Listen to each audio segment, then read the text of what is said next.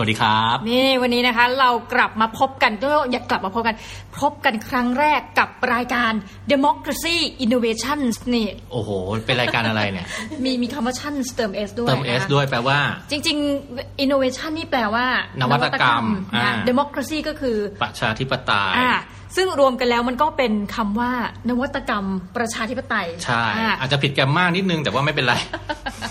อย่าอย่ามาโจทย์แกรมมากกัน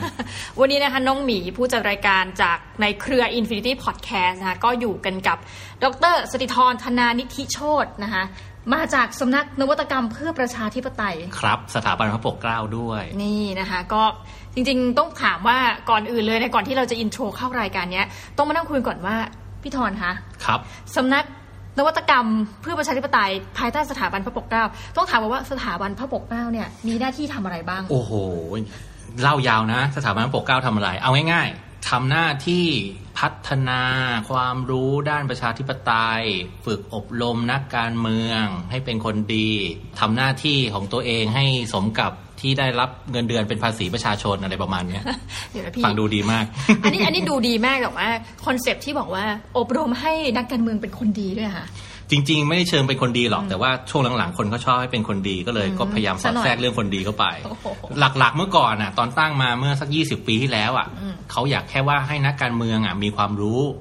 เรื่องกฎหมายอ๋อเรื่องหน้าที่ของตัวเองว่าเป็นนักการเมืองเป็นสสเป็นสวเนี่ยไม่ใช่ว่ามีหน้าที่ไปงานบวชงานแต่งอย่างเดียว หรือว่ามีหน้าที่มาเอางบประมาณไปลงให้พื้นที่อะไรแบบเนี้ย แต่ว่าต้องรู้ว่าหน้าที่มาออกกฎหมายเขาต้องทำยังไง ต้องเข้าประชุมสภา มีความสำคัญยังไงใช่ไหมครับ ตรวจสอบรัฐบาลอย่างเงี้ย อภิปรายในสภาอะไรเงี้ยต้องทำยังไง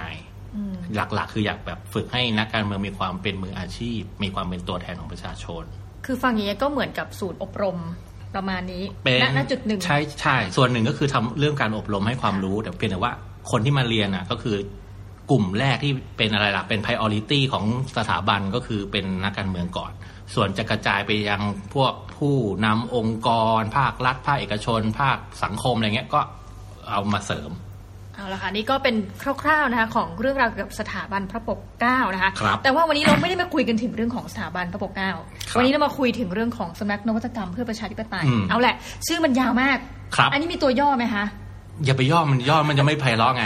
สอนอปออะไรอย่างเงี้ยมันแบบอ่าดูเหมือนเป็นโอเคพวกหน่วยงานราชการอะไรแบบก็จะแอบเก่าๆโบราณโบราณหน่อยงงๆเลยเนาะเออทีนี้ถามว่าสำนักงานของพี่ทอนเนี่ยครับพี่พี่ทอนเนี่ยปัจจุบันเป็นผู้อำนวยการศูนย์ใช่ครับอ่าผู้อำนวยการสำนักสิอ่าผู้อำนวยการสำนักนะคะ มีหน้าที่ในการทำอะไรบ้างคะในสำนักที่ว่านี้ คือเอางี้เล่าแบบให้มันไม่ไม่น่าเบื่อก็คือว่าจริง ๆ อะ เวลาเดี๋ยวเนี้ยหน่วยงานไหนๆอะเราสังเกตเถอะ จะเป็นภาครัฐหรือไม่ก็เอกชนอะไรแบบนี้นะก็จะชอบมีตั้งหน่วยงานประเภทนวัตกรรม นวัตกรรมอะไรขึ้นมาเออจนแบบคนรู้สึกว่า คือถ้ามีหน่วยงานนี้นะ ขึ้นมาในในในในที่ไหนสักแห่งหนึ่งเนี่ยที่นั้นจะดูแบบโอ้เป็นที่ที่ให้ความสำคัญกับเรื่องล้ำสมัยเทคโนโลยีสมัยใหม่อะไรแบบเนี้ยเอออันนี้ก็ส่วนหนึ่งนะมันเลยต้องตั้งชื่อให้มันมีคำว่านวัตกรรมนะก็ให้ดูอินเทรนด์ตามกระแสอะไรกันไป แต่ว่าเขาตั้งขึ้นมาจริง ๆอะ คือสถาบันพระปกเกล้าอย่างที่บอกอะคือเขาทำหน้าที่เรื่องการนอกจากอบรมเนี่ยเขาทำหน้าที่เรื่องเออผลิตความรู้อืมโดยเฉพาะเรื่องประชาธิปไตย ทีนี้ไอ้ความรู้ประชาธิปไตยเนี่ยมันมันเดี๋ยวเนี้มันก็เปลี่ยนแปลงเร็วเหมือนกัน มีมีความรู้ใหม่ๆเยอะแยะ สถานการณ์ประชาธิปไตยมันก็โอ้โหพลิกผันเปลี่ยนแปรเปลี่ยนอะไรแบบเนี้ยเป็นเป็นทุกวันเลย มีเหตุการณ์ใหม่ ๆ มีเรื่องใหม่ ๆ ที่อืมวิธีการจัดการแบบเดิมๆมันทำมันทำไม่ได้อะไรเงี้ยมันใช้ไม่ได้อย่างเงี้ย เขาก็เลยมองว่าถ้าอย่างนั้นเนี่ยมันควรจะมีสำนักแบบเนี้ยคือตั้งชื่อให้มันตามกระแสเข้าไว้นะ นวัตกรรม แต่ว่าไม่ได้มาตั้งมันไม่ได้มาสร้างสิ่งประดิษฐ์อะไรหรอก แต่ว่าคล้ายๆกับว่าส่วนหนึ่งเนี่ยก็คือมาตามโลกให้ทันในเรื่องประชาธิปไตยด้วยว่า เดี๋ยวเนี้ยสเหตุการณ์ประชาธิปไตยมันเปลี่ยนไปทางไหนกันละ ประเทศอื่นๆเขาเกิดอะไรขึ้น แล้วเขาจัดการปัญหาพวกเนี้ยยังไงอืมแล้วก็รวมไปถึงเรื่องวิจัยเนี่ย องค์ความรู้ที่เขาผลิตขึ้นมาใหม่ ๆ ในเรื่องประชาธิปไตยการทำให้ประชาธิปไตยเข้มแข็งอะไรแบบเนี้ยเขามีวิธีการวิจัยอะไรกันยังไงบ้าง ก็ต้องตามให้ทันแล้วก็ลองดูซิว่ามันเอามาใช้กับประเทศไทยได้หรือเปล่าอืมอะไรแบบเนี้ย เมื่อกี้พูดออกมาหน่อยนะคะพูดถึงเรื่องราวของต่างประเทศครับอันนี้ตอนนี้แอบอยากถามนิดนึงค่ะว่า ในบรรดาประเทศในทวีปเราเนี่ยค่ะครับอ่าเอเชียเนี่ยอือหือคือว่าตอนนี้ประชาธิปไตยที่ไหนที่น่าจะแบบสมมติถ้าเรา ไม่ถึงกับเอาเยี่ยงอย่างอืมนะพี่แต่ว่าเฮ้ยมันดูไปไปไกลอะอืมแล้วก็อืมไปในเชิงบวกในเอเชียเอาเอาอ่าฮะเอาอ่าเอเชียตะวันออกเฉียงใต้ก่อนละกัน เอเชียตะวันออกเฉียงใต้เหรออืมถ้าเอเชียตะวันออกเฉียงใต้เดี๋ยวนี้เขาก็นิยมดูพวกอินโดนีเซียเป็นต้นแบบทำไมเอ่ย เพราะว่าอินโดนีเซียเนี่ยคือก่อนที่จะมาถึงทุกวันเนี้ยก่อนหน้าเนี้ยเขาเป็นพวกแบบอยู่ในรัฐบาลทหารมานาน ไอ้ยคุณคุณนะคะอืมอืมคุณเนาะแล้วนานนานนานกว่าที่เราคุ้นอีกอ๋อโอเคอ่าประสบการณ์เขาอะเคยอยู่กับทหารมานานกว่าที่เราคุ้นอีก แต่ว่าพอหลังจากที่ทหารถอยออกไปอะ ตั้งแต่สองห้าสี่ศูนย์น่ะ ตั้งแต่ตอนที่เรามีวิกฤตต้มยำกุ้งอะ จนถึงทุกวันเนี้ยเขาก็ยังรักษาประชาธิปไตยได้อยู่ มีการปฏิรูปการเมืองทั้งข้างบนเลือกตั้งอะไรแบบเนี้ย มีผู้แทนประชาชน แล้วก็มีระดับพื้นฐานก็คือท้องถิ่นอะไรเงี้ย ก็คือ20ปี เศษๆที่ผ่านมาเนี่ยก็ยังรักษาประชาธิปไตยไว้ได้ ยังไม่มีใครหรือว่าทหารนั่นแหละมามาเอาประชาธิปไตยคืนไป ก็เป็นเรื่องราวดีๆนะของประเทศก็อินโดนีเซีก็ยถ้าถ้าถามถึงว่าเออประชาธิปไตยก้าวหน้าในในแถวเนี้ยในย่านที่เล่นกีฬาซีเกมกันเนี่ยก็อินโดนีเซียนี่แหละตื่นเต้นสุดละเอ๊ะน่าสนใจมากเลยว่าพี่ทอนไม่ได้มาพูดถึงอย่างสิงคโปร์คือสิงคโปร์เนี่ยคือดูจากพวกอันดับประชาธิปไตยอะไรเงี้ยโอเคดีกว่าประเทศไทยแน่ แต่ว่าเขาไม่ค่อยจะเอาเป็นต้นแบบกัน แต่สิงคโปร์จะถูกนับเป็นต้นแบบของพวกทำนวัตกรรม แต่เป็นเชิงนู่นนะ พวกธุรกิจอะไรอย่างนี้นะ พวกแบบหารายได้เข้าประเทศทำให้ประเทศเจริญก้าวหน้า แต่ว่าการเมืองเขาอะมันค่อนข้างจะเป็นการเมืองแบบไม่ค่อยเสรีมากเท่าไหร่ มันก็เลยไม่ค่อยน่าเอาเอาเอาตัวอย่างในเชิงการเมืองประชาธิปไตย แต่ว่าไอ้เรื่องอื่นๆอะโอเค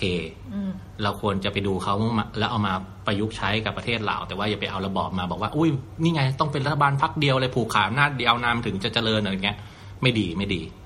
เราก็ไม่ควรจะไปเชิดชูอะไรแบบนั้น นั่นแสดงว่านี่นะคะเราเห็นว่าจริง ๆ แล้วเนี่ยหลายคนอะอย่างน้องหมีสมมติถ้าเป็นอือฮึสมัยเด็ก ๆ เราก็จะเข้าใจว่า อุ้ยก็แค่มีการเลือกตั้งเป็นปกติทุกอะอือฮึสี่ปีหกปีอืมอืมนั่นก็น่าจะเรียกว่าประชาธิปไตยแล้วใช่ทีนี้ถ้าเกิดเข้าลักษณะนี้แปลว่าสิงคโปร์เนี่ยก็จเขาริงเขาเลือกตั้งอ่าสม่ำเสมอ คือถ้าเอาเกณฑ์เลือกตั้งเนี่ยใช้ได้เลย เพียงแต่ว่าเขาเนี่ยเรื่องเสรีภาพ ของประชาชนก็ถูกจำกัดนิดหน่อยนะในทางการเมือง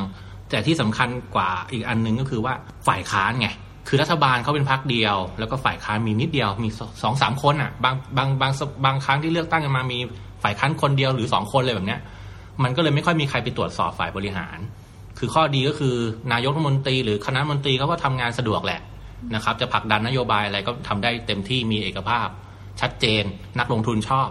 แต่ว่าในแง่ของถ้าสมมติว่า ถ้าเกิดรัฐบาลเขาเกิดขี้โกงอะเอาแต่ผลประโยชน์เข้าแต่พวกตัวเองอะอะไรแบบเนี้ยมันก็ไม่มีใครไปตรวจสอบไงอืมมันก็เลยไม่ข้อเนี้ยจะเป็นจุดอ่อนของระบบที่สิงคโปร์เป็นอยู่เอานะละครับค่ะนี่เราก็ทำให้ได้เห็นนะคะว่าจริงๆแล้วพอพูดถึงคำว่าประชาธิปไตยนะอือหือมันมีความหมายกว้างไปแค่แค่อ่าการเลือกตั้งอ่าการเลือกตั้งอาจจะเป็นจุดเหมือนกับ beginner level เท่านั้นเองถูกอะถูกถูกเมื่อเรามีการเลือกตั้งทุกอะสมมติไม่ว่าจะเกิดอะไรขึ้นในประเทศเนอะเลือกตั้งครับทุกสี่ปีอือหือนั่นเป็นเครื่องการันตีอย่างหนึ่ง คือมันก็คือประชาธิปไตยนั่นแหละใช่แต่ว่าประชาธิปไตยเนี่ยจริง ๆ มันมีคะแนนถูกถูกอ่าถูกคะแนนว่าเราเนี่ยเป็นประชาธิปไตยใช่มากหรือเขาดูหลายน้อแค่ไนหลายมิติอ่าประกอบกันไงคือสมมติที่เขาวัดวัดๆกันนะ ที่เขามีการจัด ranking ประชาธิปไตยกันทั่วโลกเนี่ยอันหนึ่งเขาดูแหละเลือกตั้งต้องสุจริตเป็นธรรม free and fair ใช่ไหม อีกอันหนึ่งเขาก็ดูว่าเอ๊ะเสรีภาพทางการเมืองของประชาชนน่ะถูกจำกัดหรือเปล่า อีกอันหนึ่งที่อ่าถ้ายกสิงคโปร์ก็อาจจะได้คะแนนเยอะก็คือการทุจริตคอร์รัปชันน่ะมีมากหรือมีน้อยอย่างเงี้ยแล้วก็อีกอันหนึ่งที่สำคัญก็คือเสรีภาพของสื่อมวลชนเนี่ยอันเนี้ยกรณีอย่างเช่น สิงคโปร์มาเลเซียเนี่ยจะได้คะแนนน้อยหน่อย คือคือสื่อก็จะวิพากษ์วิจารณ์รัฐบาลได้ไม่ไม่เต็มที่เท่ากับสื่ออย่างบางประเทศ เช่น ที่บอกว่าอินโดนีเซียทำไมดูประชาธิปไตยก้าวหน้าก็ส่วนหนึ่งคะแนนตรงนี้ก็อาจจะดีกว่า แต่ว่าถ้าเกิดมองภาพรวมการพัฒนาเศรษฐกิจแล้วอะอินโดก็อาจจะธรรมดาธรรมดานะคนก็อาจจะไม่ได้บอกว่าเอ้ยแล้วเป็นประชาธิปไตยแล้วไงไม่เห็นประเทศเจริญเท่าไหร่อะไรเงี้ยอันนี้มันนะครับเราต้องบอกว่ามันคนละประเด็นมันคนละกัเรื่องมันคนละเรื่องต้องแยกกัน แต่ว่าที่แน่ ๆ คือว่าถ้าตราบใดที่การเมืองค่อนข้างมีความมั่นคงอย่างนี้แล้วกันอือฮึเศรษฐกิจก็มีแนวโน้มที่จะดีกว่าประเทศที่การเมืองไม่อะมั่นถูคกงอย่างรุนแรงถูกต้องใช้ถูกคำนี้ คือช่วงหลังก็เถียงกันเยอะไงคือเขาเห็นโมเดลอย่างประเทศจีนอย่างเงี้ยคือจีนไม่ได้เป็นประชาธิปไตย แต่เศรษฐกิจดีจังเลย คนจีนมาเที่ยวเมืองไทยดูเหมือนเขาแบบเออเงินเต็มกระเป๋าอะไรเงี้ยนะครับคนก็เลยมองว่าเออถ้างั้นไม่ต้องเป็นประชาธิปไตยก็ได้นี่หว่าเศรษฐกิจก็พัฒนาได้ จีนยังเป็นยักษ์ใหญ่ทางเศรษฐกิจของโลกได้เลยอะไรแบบเนี้ยนะครับ แต่จริงๆอะฝ่ายที่เขาสนับสนุนว่าเฮ้ยต้องมีประชาธิปไตยเนี่ยเขาก็มีงานวิจัยออกมาเหมือนกันเขาก็บอกว่าจริงๆอะไอ้ประชาธิปไตยนี่แหละมันมันช่วยให้เศรษฐกิจดีได้มากกว่าระบอบที่ไม่ใช่เป็นประชาธิปไตย เพราะว่าประชาธิปไตยมันทำให้ผลประโยชน์ทางเศรษฐกิจอะมันกระจาย อ่าไอ้บางประเทศที่เป็นเผด็จการหรือว่าไม่ได้เป็นประชาธิปไตยแล้วเศรษฐกิจมันดีอะไปดูดีๆเถอะว่าผลประโยชน์เศรษฐกิจส่วนใหญ่มันไปกระจุกอยู่ที่คนจำนวนน้อย คือภาพรวมมันอาจจะดูดี GDP สูงอะไรเงี้ย แต่ว่าความเหลื่อมล้ำก็สูงด้วยอะไรเงี้ยนะครับมันมันต้องดูในเชิงรายละเอียดด้วยอ่า นี่แหละค่ะก็เป็นถือว่าเป็นน้ำจิ้มอือหืออือหือ EP แรกเท่านั้นเองนะเราก็มา intro กันเบาๆว่าเอ้ยจริงๆประชาธิปไตยเนี่ยมันไม่ใช่ว่าใช่จัด episode เดียวจบถูกโอ้ถูกมันมีถูกเยอะถูก มากแล้วเดี๋ยวเราจะมาอัปเดตเรื่องราวกันอ่า อ่า คือ คือจะต่อต่อไปเนี่ยอยากจะชี้ให้เห็นด้วยว่า แล้วไอ้นวัตกรรมอะไรต่างๆ นานาเนี่ยมันเข้ามามีส่วนยังไง ในการพัฒนาประชาธิปไตยในสมัยปัจจุบัน เพราะว่า อ่า มันไม่ใช่แค่ตั้งชื่อมาสวยๆ ใช่ไหมนวัตกรรมนู่นนวัตกรรมนี่อะไรเงี้ย แต่มันต้องมีประโยชน์ด้วยนะแล้วก็เราก็จะเห็นว่ารัฐบาลทุกประเทศน่ะเอาเทคโนโลยีเข้ามาใช้นู่นนี่นี่นั่นอะไรเงี้ย ถามว่าไม่มันตอบโจทย์ประชาธิปไตยได้จริงหรือเปล่านะครับ อันเนี้ยอันเนี้ยต้องต้องมาติดตามกันดู เราจะได้เรียกว่าเป็นรายการทดลองออกอากาศนะของ Infinity Podcast โอเคร่วมกับ